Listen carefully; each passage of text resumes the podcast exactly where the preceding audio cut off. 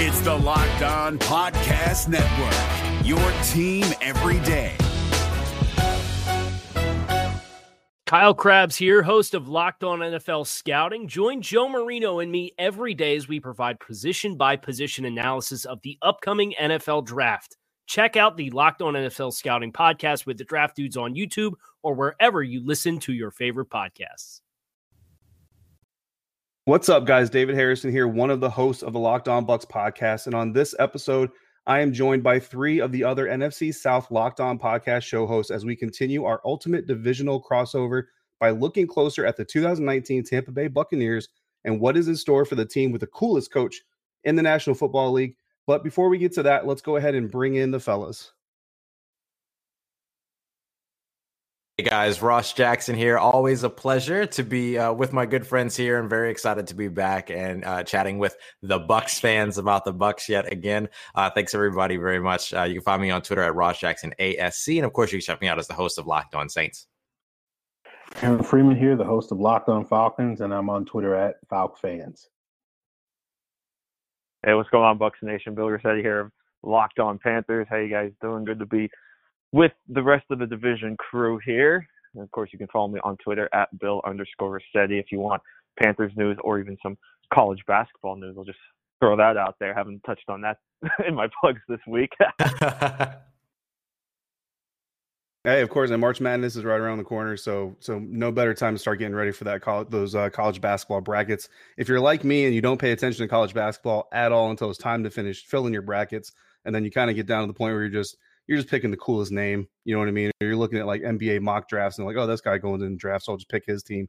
Why not? And then you're miserable by by the end of the first round. So, um, but before we get fully into the Tampa Bay Buccaneers, let's recap a little bit of what happened in 2019.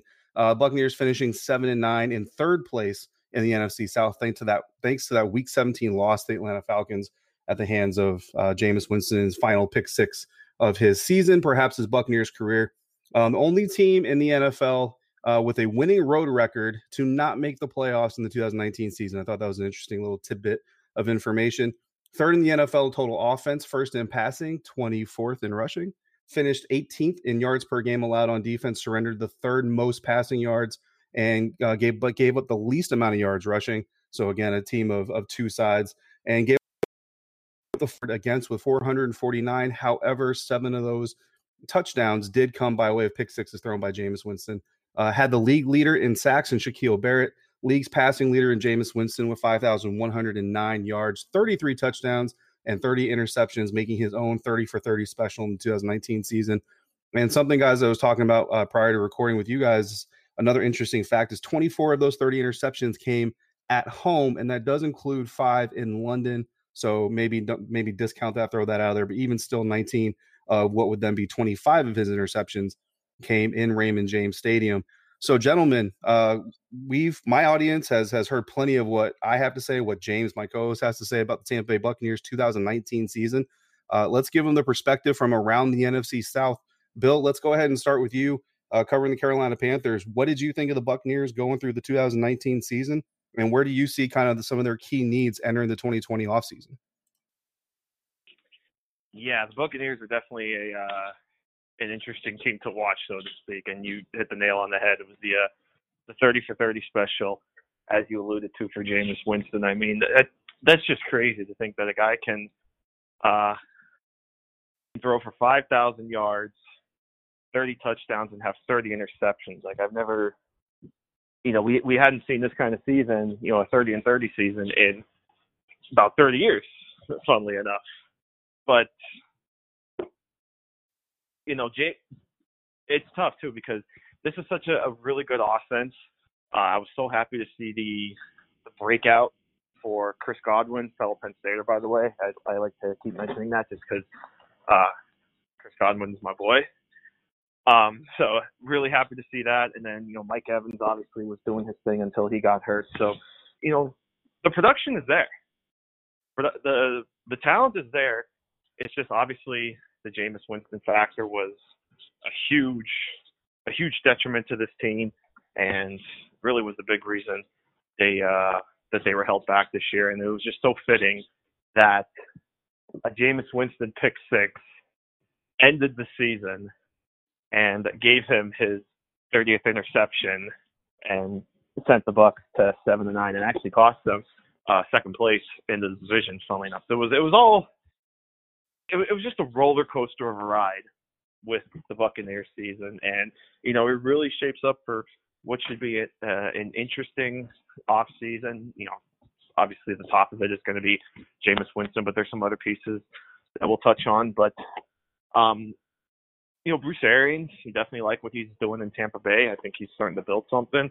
I think that defense is, you know, there's some pieces that need to be there, but it's a unit that's starting to come together. I think, you know, we, and I've said this with some of the other teams, and so I'm going to sound like a broken record on this, but I think the Buccaneers are going to be a really fascinating team to watch this offseason, particularly when it comes to who the quarterback is going to be. Are they going to pay Jameis Winston all this money? Are they going to go after somebody else. Um, you know, a lot, lot of factors in play, but I think you kind of saw last season that uh, the pieces are starting to be there, and you know, it definitely helps that they have really great coaching. Like I said, Bruce Arians has done well. Um, Byron Leftwich is an up and coming coach in his own right. So this this is a, an intriguing team. I think I, I think people need to uh, need to actually take a minute to look at this team and be like, wow, like you know they they're starting to build something here. You know, don't be don't be too quick to discredit them uh, so soon. Yeah, and Bill, and you mentioned Chris Godwin, uh, one of my favorites as well, coming out of the draft or coming into the draft when he's coming out of Penn State. I mean, that Rose Bowl game that he put down, just the gutty performance, even though Penn State lost that game, that right there sealed it for me. I was in love with him as a, as a player uh, from that point on. And then when he got drafted by the Bucks there in the third round, it was for one, I was amazed that he made it to the third round. But the fact that the Buccaneers got him, I've uh, been keeping a close eye on him ever since. And actually, this week we replayed for our listeners our interview with him last year, where we kind of talked about him potentially having a thousand yard season. And he was, you know, he he's a pretty humble guy, but he's like that would be great if we can make that happen. And fortunately, it was able to happen. Talks of him perhaps signing an extension this offseason. He does have one year left on his rookie deal, so we'll see if that comes through this year or if the Buccaneers and, and Chris and his agent uh, decide to wait till next season. Uh, but Ross, talking about the quarterback, and I don't want you to give me a definitive answer yet on whether or not you would sign Jameis Winston. Aaron, that goes for you, Bill, as well. I am going to have you guys give your answers on that. But Ross, you're representing the division champs here, the New Orleans Saints, and we talked about with with the, with your episode on Monday about what these teams need to do to kind of challenge the Saints for that divisional crown. I have this question for you if if if it's not Jameis Winston, again, don't tell us if you want it to be Jameis Winston, but if it's not Jameis Winston, looking at the quarterback landscape and who's available, whether it be in the draft, whether it be in free agency, what quarterback can this team add to its current roster that would scare you into, into thinking the Buccaneers might be coming for that crown? Oh, that's a great one. Um, I'm gonna go to the draft and I'm gonna name somebody that's not necessarily a top guy. You know, the top guys being Joe Burrow, Justin uh, Justin Herbert. But I think for me in the draft, Jordan Love would be somebody that would kind of give me pause. Uh, he's a yeah, he's a guy that consistently gets those, you know, Patrick Mahomes comparisons. Big guy, has some athleticism, has some mobility, but that arm with those threats like Mike Evans and Chris Godwin. Could you just imagine weekly connections between Jordan Love down the field to Chris Godwin? Like I can see it so clearly. And then to have all of that talent under a guy like Bruce Arians, who has that reputation of being a quarterback whisperer, who has taken a guy like, let's look at maybe, I guess Carson Palmer is a pretty good example of somebody that, you know, really only put maybe six games on tape when it came to him coming out of college and then turned him into, you know, essentially somebody that could make a claim uh, as a Hall of Famer, but certainly a, a fantastic uh, quarterback for that franchise. And so when you look at all of the things that he's done in the past and you give him somebody that's young, talented, athletic, that has the arm talent. And I mean arm talent, not just as arm strength, but I mean ball placement, everything else that goes along with that. And somebody that has clear flaws, but those flaws being flaws that are fairly coachable. And you give him a coach like Bruce Arians, he's somebody that would worry me wearing a Bucks uniform next year or the year after if you give him some time to develop.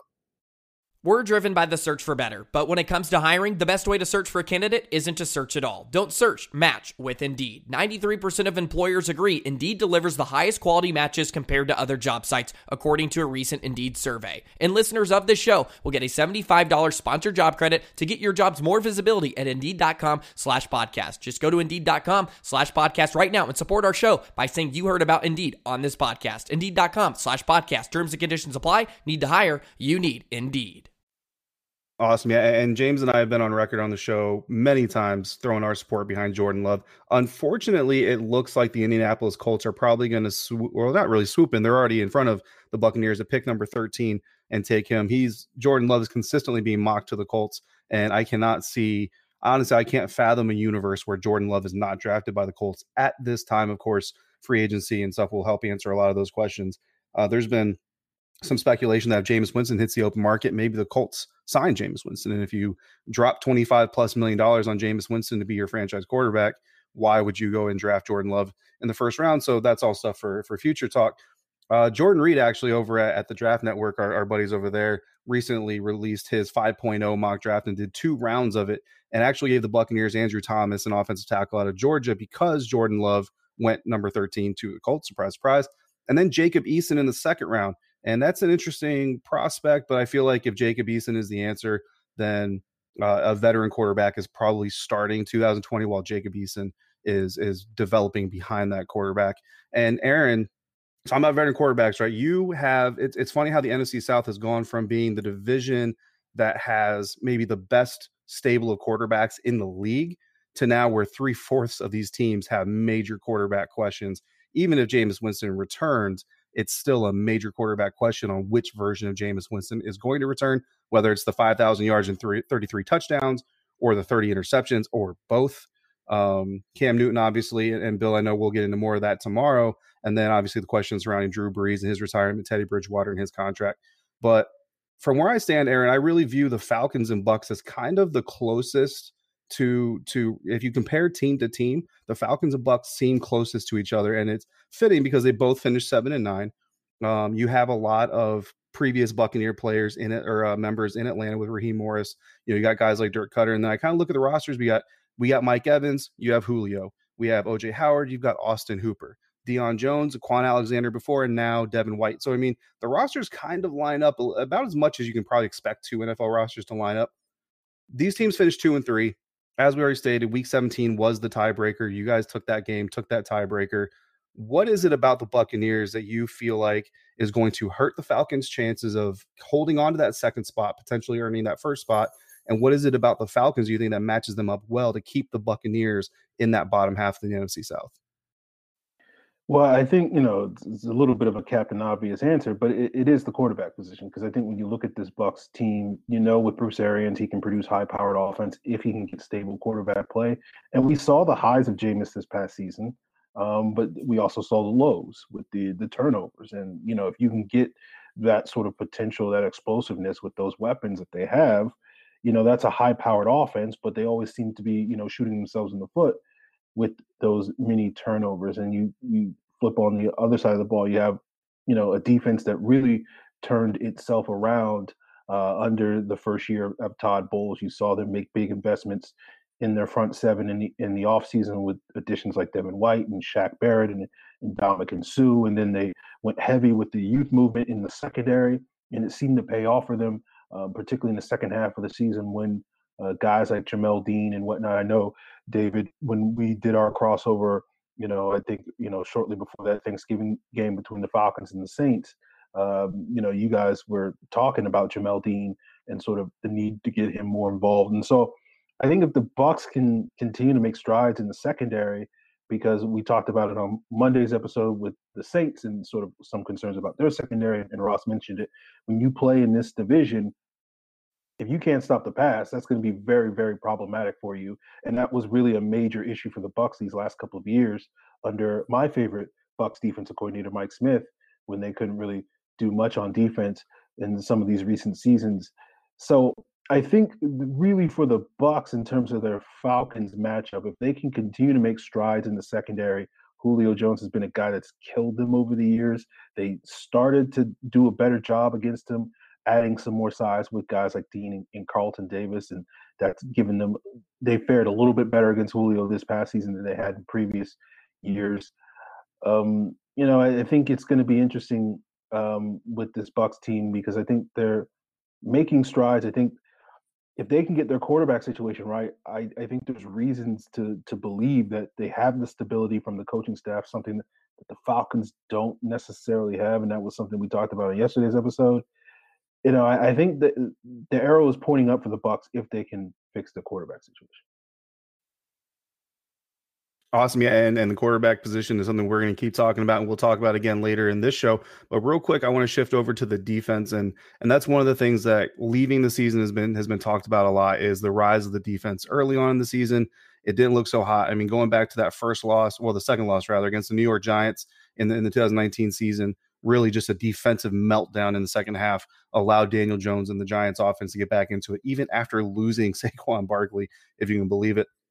But then towards the middle of the season, really after Seattle, like the Seattle game was kind of like rock bottom for that Tampa Bay defense, uh, specifically Jamel Dean. But they came back from that game resilient, ready to go, studying harder, practicing harder. And they didn't necessarily win right out the gate after that Seattle game, but they eventually kind of got things going to where the defense became a strength and really kind of helped overcome some of those turnovers that were coming from the quarterback position. But Buccaneers fans have seen this before, and media members have seen this before, specifically the, the 2016 version of the Buccaneers defense, where they finished the season strong. The team went on a five game win streak. A lot of it pretty much seems the same. And I want to ask each of you guys after witnessing the way that this Buccaneers defense was able to play in the second half of the season, and Ross, I'm not sure how much you really got in there, Bill. I'm not really sure how much you really witnessed it because the two teams didn't play during that stretch where the Buccaneers defense really kind of woke up.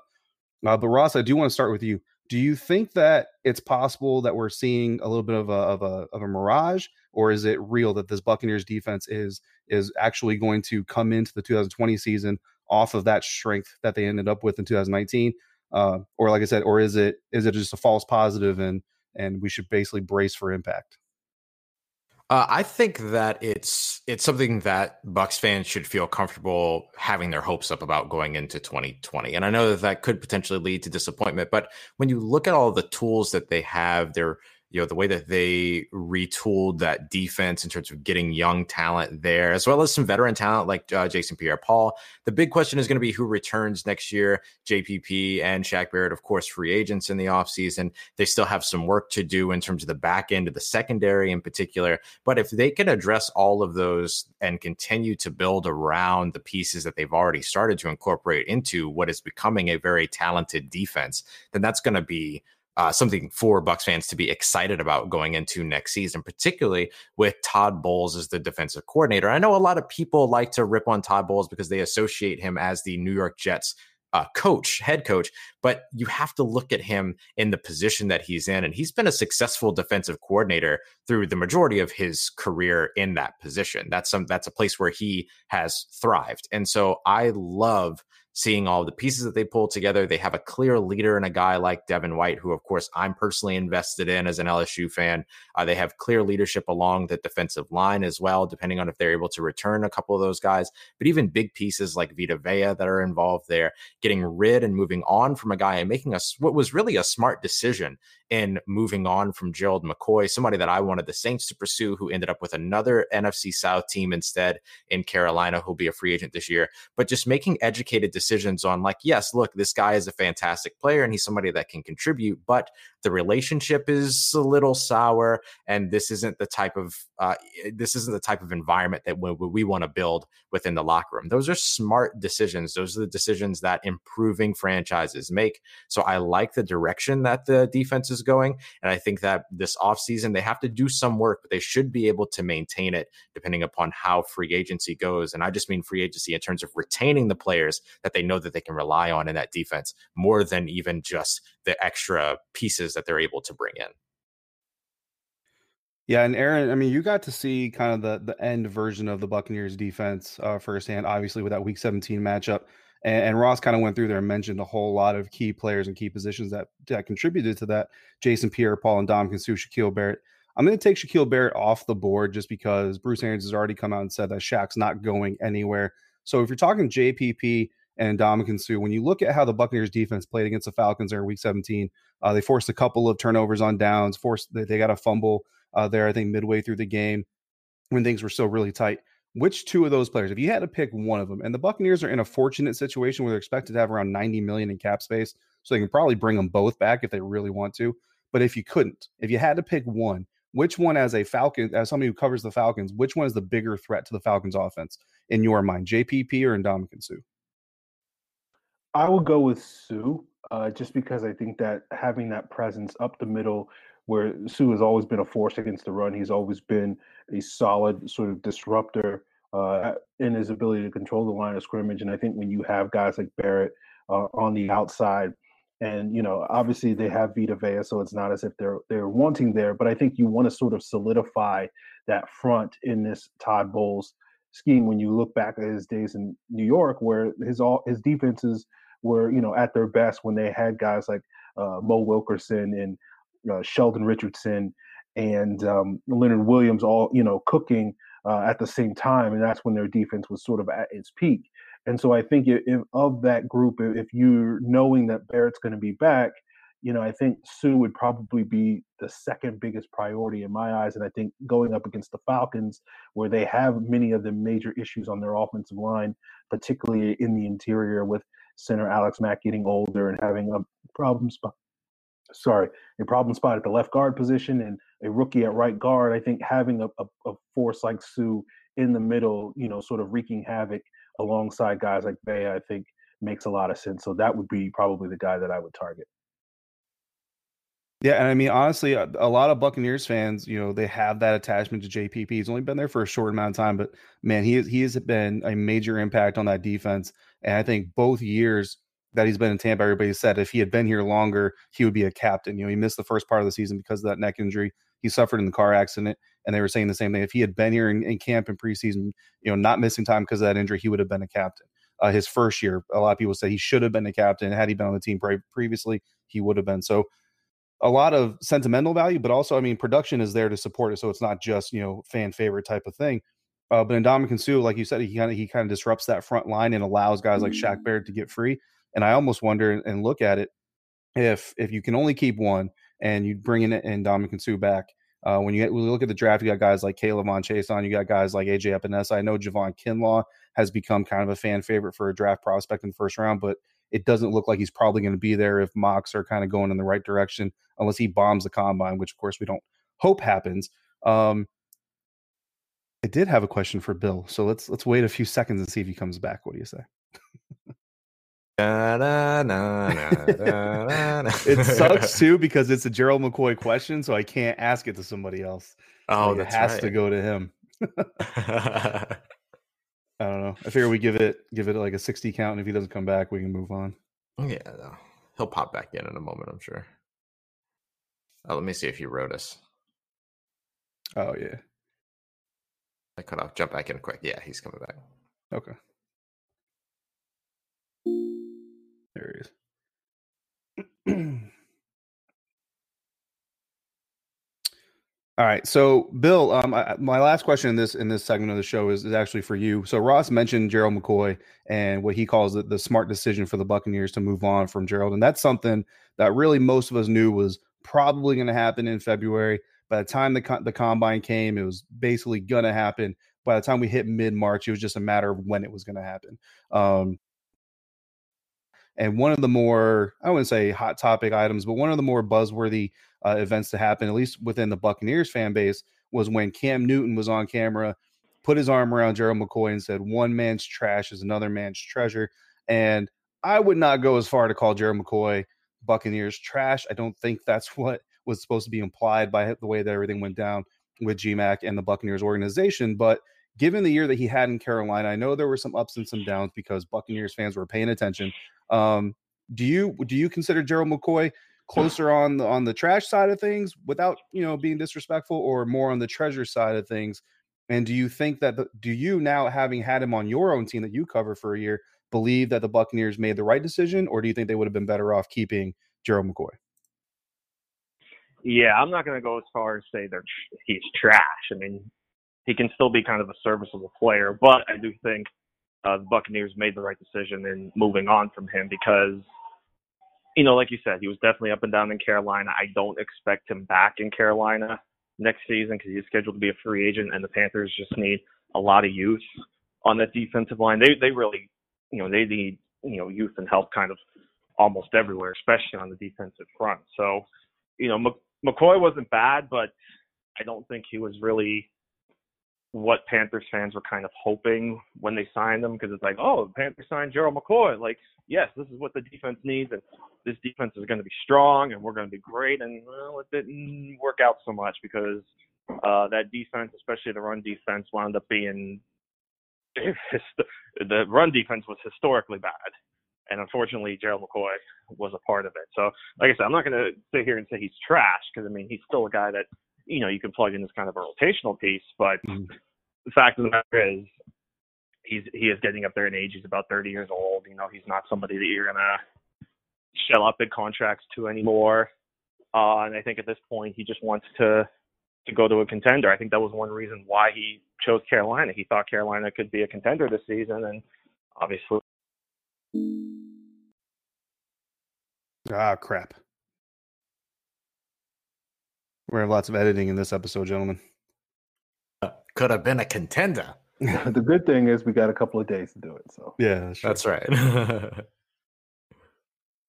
I just realized that I've kept my backup recording going since we started the, the Falcons episode. so I have a recording of us for the last like one hour and 45 minutes, plus all of the things that I've been doing in between. I don't know if you want to share that episode. it's literally just me like sitting here drinking coffee, clicking away at a keyboard. 30 minutes of slurping.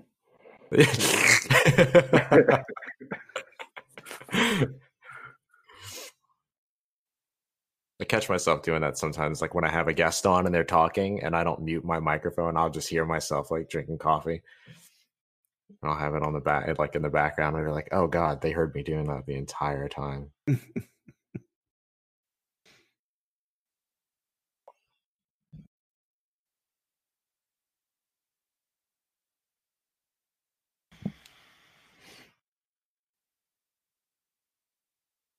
wonder why he keeps getting cut off. I know he's on his phone, right? Yeah. Hey, dude.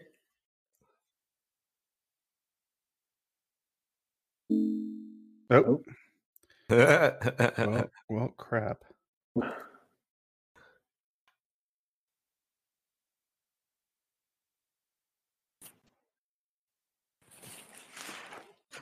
Oh. This gives me an opportunity to send that one email that I've been procrastinating on. I'm building all of the uh, social media, all the Instagram posts for all of these division rival, I mean division crossovers. So oh, I've got to get better at Instagram. I am not good at it. Let me know if you need anything. I got you. Um, I could use like a full eight hour block of instruction. Let's do it. Let's get it. Bill, you good to go? You got me. Hey. Yep. So you're you're okay. saying you're talking about contenders. Yeah. So yeah, bottom line, I think that's what McCoy's going to do because he's kind of ring chasing at this point. So, you know, unfortunately, it just didn't pan out with Carolina, but uh, and the breaks, I guess, sometimes. yeah, I mean, definitely, and, and yeah, I, I, like the way you put that, and and that's the thing too. I think that a lot of a lot of Buccaneers fans. I was one of the guys who supported the Buccaneers moving on from Gerald McCoy, and I think so was James, if memory serves correctly, and and a lot of fans, you know, kind of took that as as as a sign of disrespect or something. It just is what it is, and I think that's at in Carolina. It was what was interesting to me is when he went there uh, he, you know, he did an interview, and, and, the big takeaway a lot of people took from that interview was his kind of complaining, whatever you want to call it, commenting on the fact that the Buccaneers were going to allow Ndamukong Suh to wear number 93.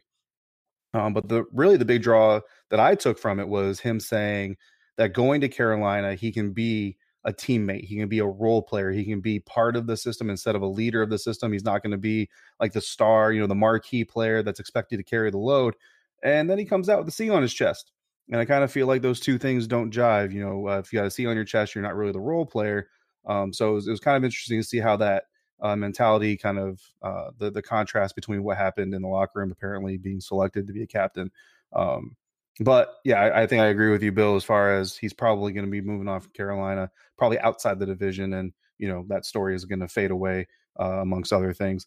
But guys, I think we're to the point. Um, and Aaron, I want to start with you, Jameis Winston. So there's a decision to be made. Uh, I'm happy I don't have to make it. I'm happy my career, my paycheck doesn't rely on me making the right one because it's a tough one. But do you keep Jameis?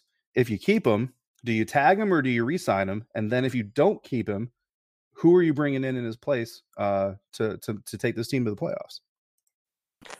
Well, I, I think the Bucs are, are kind of stuck in a in a tough situation because they're picking what like 14th in the draft, um, and it's one of those things where you're not really in prime position unless you really want to package a bunch of future first round picks to move up and potentially select some of the top players. And you know, you, you talked about it. Maybe someone like a Jordan Love falls to you, or or whatever the case may be. Maybe you take Jacob Eason in in round two. So I feel like if the Bucs were picking in the top, you know, seven or eight picks, uh, I would have a very different answer to this question. But I, I kind of feel like keeping Jameis on a franchise tag, you know, whether that's twenty million or, or whatever the price tag is, is kind of the lesser of two evils. You got good Jameis, you got bad Jameis.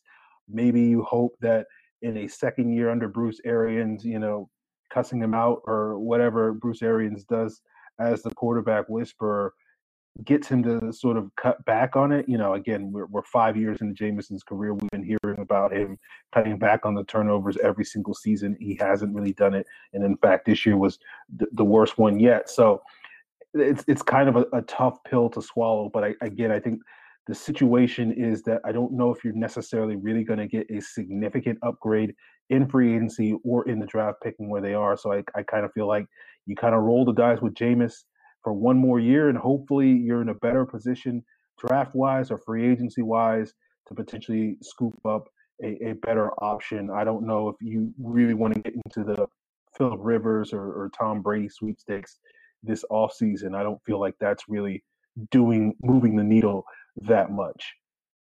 Okay, and and Bill, let's go to you. What are your what are your thoughts on Jameis and how the Buccaneers should handle his future?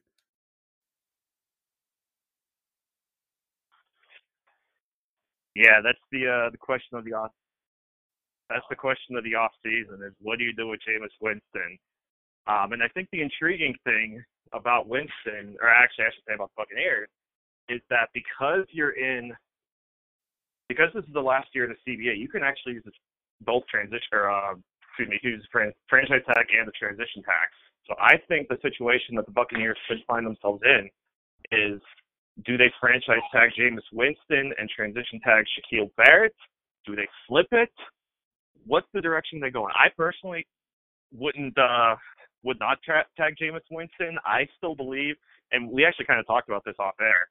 Um, Philip Rivers, I think, is certainly a possibility for the Buccaneers because we already know now that the Chargers have already said, yeah, Rivers isn't coming back. Um, Winston is another guy that I think is ring chasing, and we know that really just got to fix the quarterback position.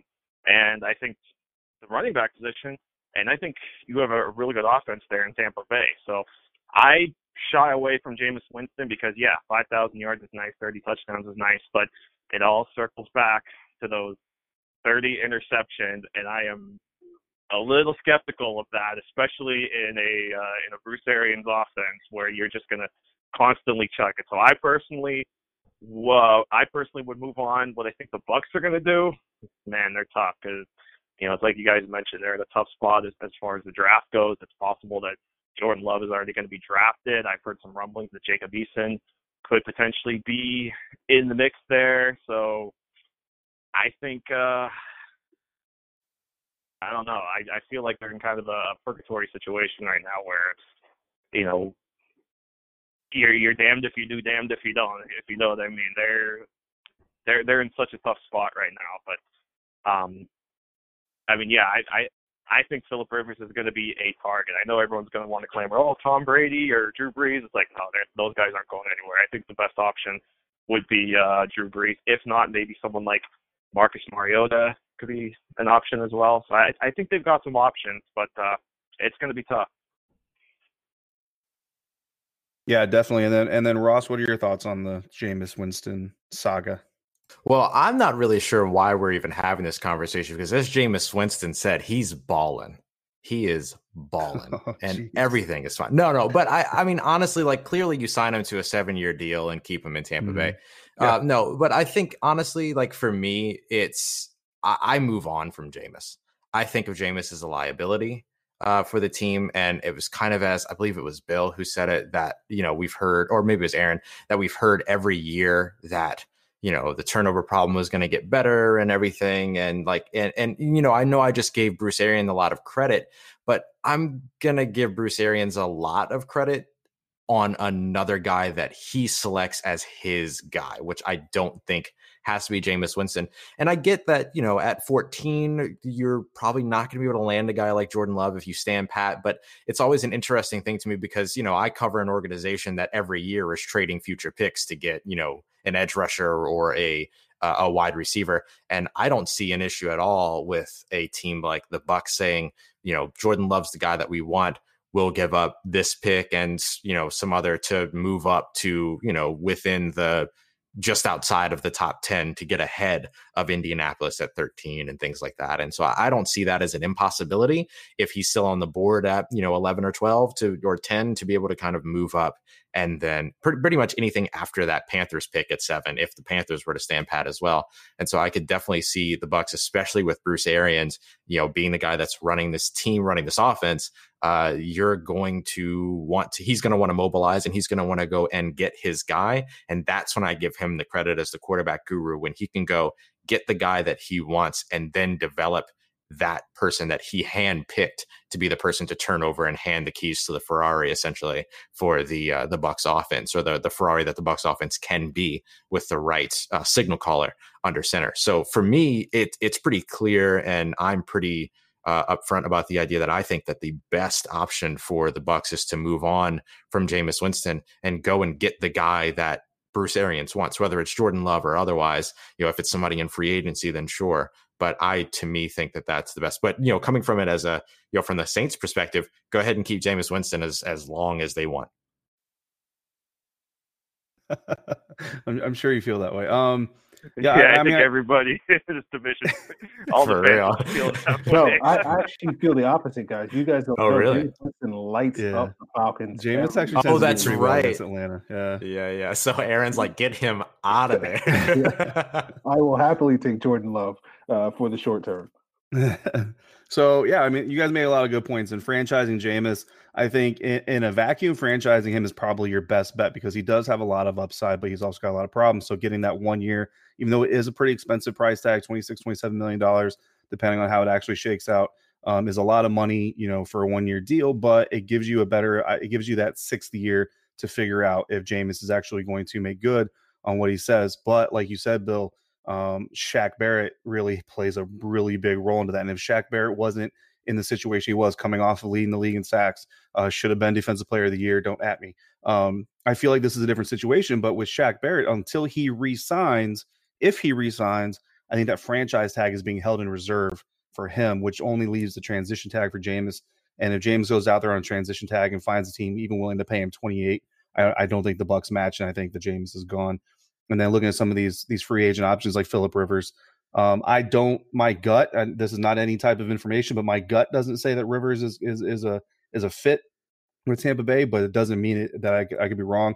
Marcus Mariota, uh, Ross, you brought up Marcus. If Marcus Mariota comes to Tampa, like the city might burn down. Like half the the group that wanted to draft Marcus in the first place is going to burn it down celebrating and then the half that wants the Bucs to keep Jameis is going to burn it down out of anger. So Tampa might just burn to the ground and Marcus Mariota gets signed. Uh, Jacob Eason in the first. I don't know about you guys, but that that screams Dwayne Haskins in the first to me. It's like such a mm-hmm. desperation draft pick. Um, so and not, nothing against Jacob. I just I feel like you're a day two guy. So if the Bucs are going to take you, I, I really feel like it's a day two thing, especially at pick 14. I mean, maybe a trade back, get some more draft capital, maybe go to like 25 and take him at 25. Okay, we can deal. But other than that, it just feels like a desperation move.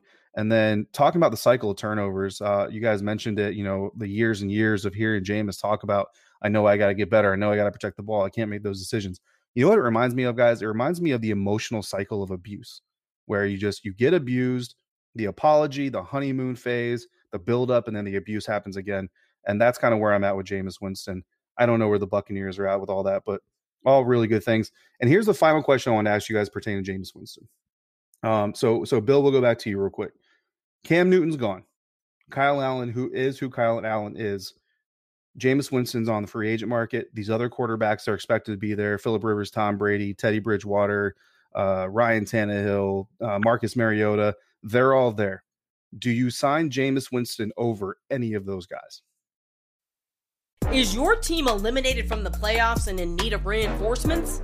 Maybe it's time for a rebuild, or maybe they're just a player or two away from taking home the Lombardi Trophy.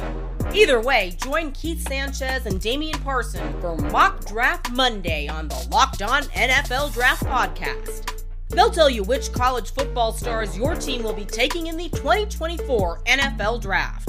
Check out Mock Draft Monday on the Locked On NFL Draft Podcast part of the Locked On Podcast Network. Your team every day. I wouldn't touch him if I'm the Panthers. Um, you need that. You're going to need that salary cap space at some point for some of these other players, namely if they decide to pull the trigger on this contract. Christian McCaffrey, because of course that's mm-hmm. going to be kind of the other big story is do they give Christian McCaffrey that big extension?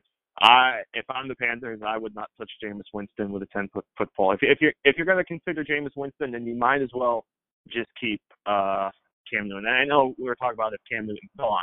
Uh in that sense I would not touch Jameis Winston. I'd rather go after someone even if they have to bring in someone like Marcus Mariota, you know, and they you know, they'd have to fix up the offensive line no matter what, but maybe Joe Brady can uh can work with a guy like Mariota to kind of work out his kinks you know, because the Panthers, the Panthers are in such a tough spot too with figuring out who the quarterback is going to be and, and what their future is. But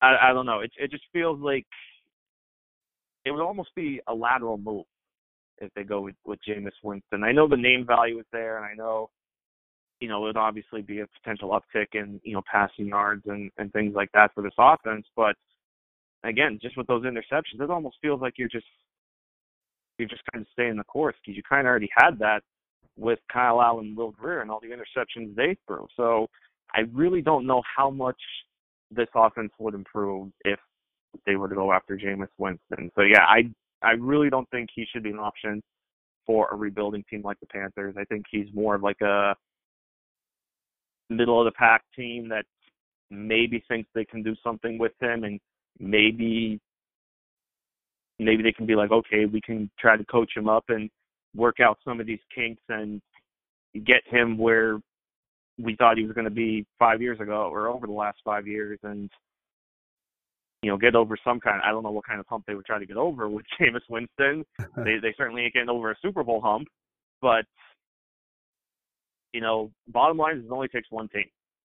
It only takes one team to fall in love with a player. We talked about this during the draft, and you know we'll talk about it here. It only takes one team. I just don't think that team's going to be the Carolina Panthers. I, yeah. I will be absolutely stunned if they are.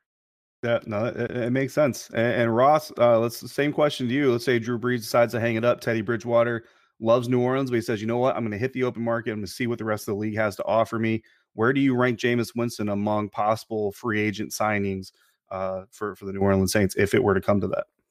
Uh, I think that, and as much as I talk about Taysom Hill not being the answer for the Saints, I think that the Saints would be more willing to figure that out and take a chance to learn that than they would be to sign Jameis Winston. Um, if there is one thing that Sean Payton hates more than fire alarms that won't stop going off in opposing teams uh, in opposing teams locker rooms is turnovers, uh, turnovers of, of any kind. We've seen him bench um, Mark Ingram in the past when he, you know, fumbles. We've seen him uh, make some pretty, pretty staunch statements about uh, players and their turnover problems and things like that. And so that's not something that you see from the Saints offense very much. In fact, they just led the, they just actually set an NFL record for the fewest turnovers in the NFL, uh, in NFL history uh, this past season, I believe with only eight turnovers. Uh, for the season. And so to essentially go through an entirely an entire philosophical change at that point to come from that in 2019 to a Jameis Winston led offensive attack in 2020 would just be a little bit too much of a far cry for me to expect and for me to believe would be the case. So I don't think that Jameis Winston would be on the Saints radar at all, even if the Saints weren't to, you know, have Drew Brees, Teddy Bridgewater, or in some, for some reason, you know, somebody matches or offers a tender that the Saints don't want to match on uh, Taysom Hill's RFA, then I think that in that case, the Saints would probably turn to the draft and then just be as aggressive as they usually are in the draft to make a move up and get the guy that they want. Mm-hmm. Interesting. So, Aaron, uh, let's let's see what you got to say. Matt Ryan, Andrew Luck's the Atlanta Falcons, and uh, retires, freeing up all that cap space that he's he's holding on to. What uh, what do you think? Where do you put Jameis Winston on your list of targets for the Falcons if that happens? Well, um, you know, if if that circumstance were to come true, um, I think the Falcons would be interested in Jameis, um, if only to see if they can get the mojo that he has for two games a year out of him for 16 games a year. And again, in this hypothetical scenario uh, that has a, a, million to one chance, or you know, I guess I should knock on wood before saying that of, of, of happening. I think the Falcons at that point in time would be pretty desperate, and given that the team is in a win now mode, and um, Dirk Koetter has worked with Jameis Winston. Yeah, I think he would be near the top of their list if, if they couldn't get a veteran like a Tom Brady or a Philip Rivers. Yeah, I think Jameis Winston might be, you know, number three on their list of, of quarterbacks um, in terms of trying to replace Matt Ryan in, in, this scenario where Matt Ryan just ghosts them in the offseason and tired of getting hit and just like, I'm done.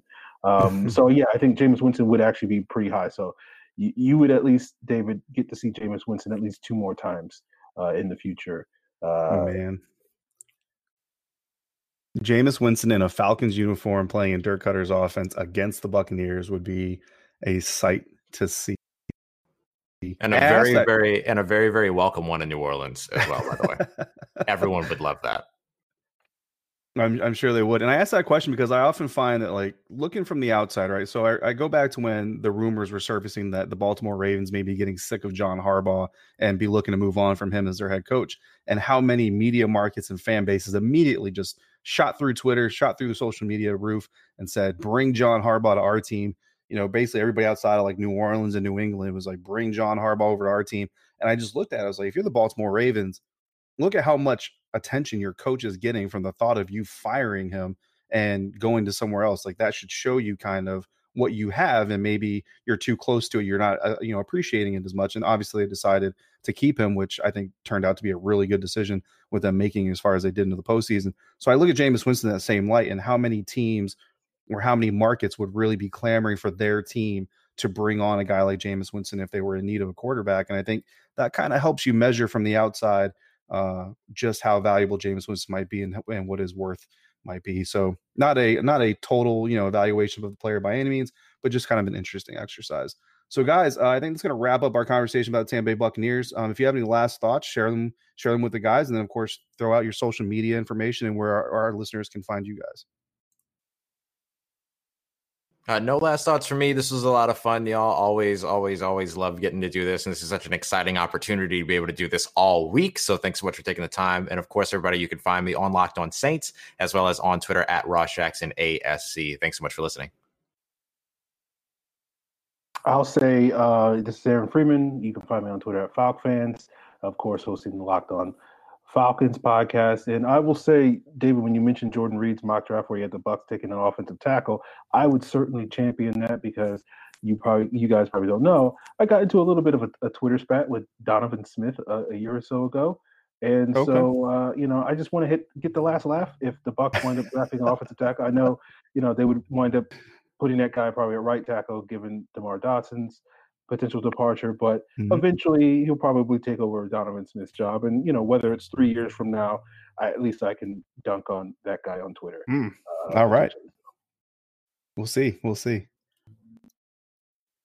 Uh, let me just say quick, I think it might be safe to say that the Buccaneers and their fans would probably be happy if they didn't play any more games in London Yes. after that wonderful performance. But uh, I am, of course, locked on Panthers on Twitter at Willens Scorsese. Uh, of course, doing some college basketball stuff as well, getting ready for the tournament, as I said before.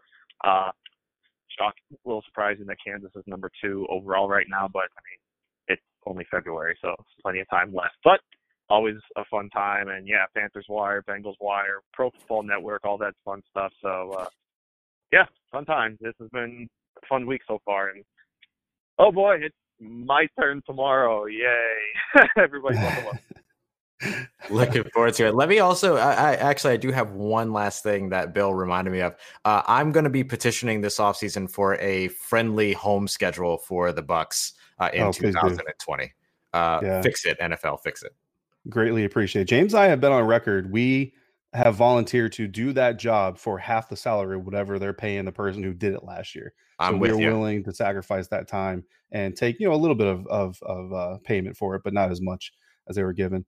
Uh, but yeah, great stuff, guys. Appreciate you, of course. And most of our listeners, most listeners of this episode know who I am. Uh, David Harrison, writer over at BucsNation.com, one of the hosts of the Locked On Bucs podcast at Twitter or on Twitter at DH82 underscore Bucs.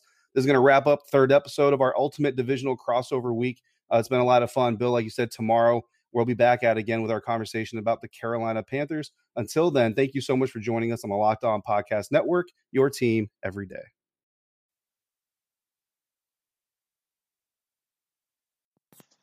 This episode has been brought to you by our friends over at BlueChew.com. Guys, remember the days when you were always ready to go?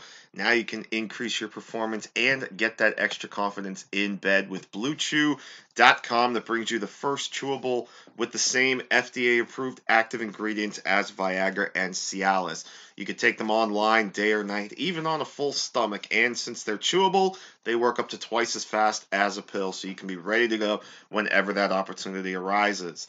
Blue Chew is prescribed online and or prescribed online by licensed physicians, so you don't have to go to the doctor's office or wait in line at the pharmacy, and it ships right to your door in a discreet package. They're made in the USA and they prepare and ship direct, meaning they are cheaper than a pharmacy. And best of all, there's no more awkwardness. So right now we've got a special deal for our listeners. Visit bluechew.com and get your first shipment free when using the special promo code locked on. Just pay $5 in shipping. Again, that's B L U E C H E W dot com promo code locked on to try it for free. And Blue Chew is the better, cheaper, faster choice, and we thank them for sponsoring the podcast. Thanks so much, as always, for tuning in, and we will see you tomorrow for the Panthers version of the NFC South Ultimate Division crossover. Hey, Prime members, you can listen to this Locked On podcast ad free on Amazon Music. Download the Amazon Music app today. Is your team eliminated from the playoffs and in need of reinforcements? Maybe it's time for a rebuild, or maybe they're just a player or two away from taking home the Lombardi Trophy. Either way, join Keith Sanchez and Damian Parson for Mock Draft Monday on the Locked On NFL Draft Podcast. They'll tell you which college football stars your team will be taking in the 2024 NFL Draft. Check out Mock Draft Monday on the Locked On NFL Draft Podcast, part of the Locked On Podcast Network. Your team every day.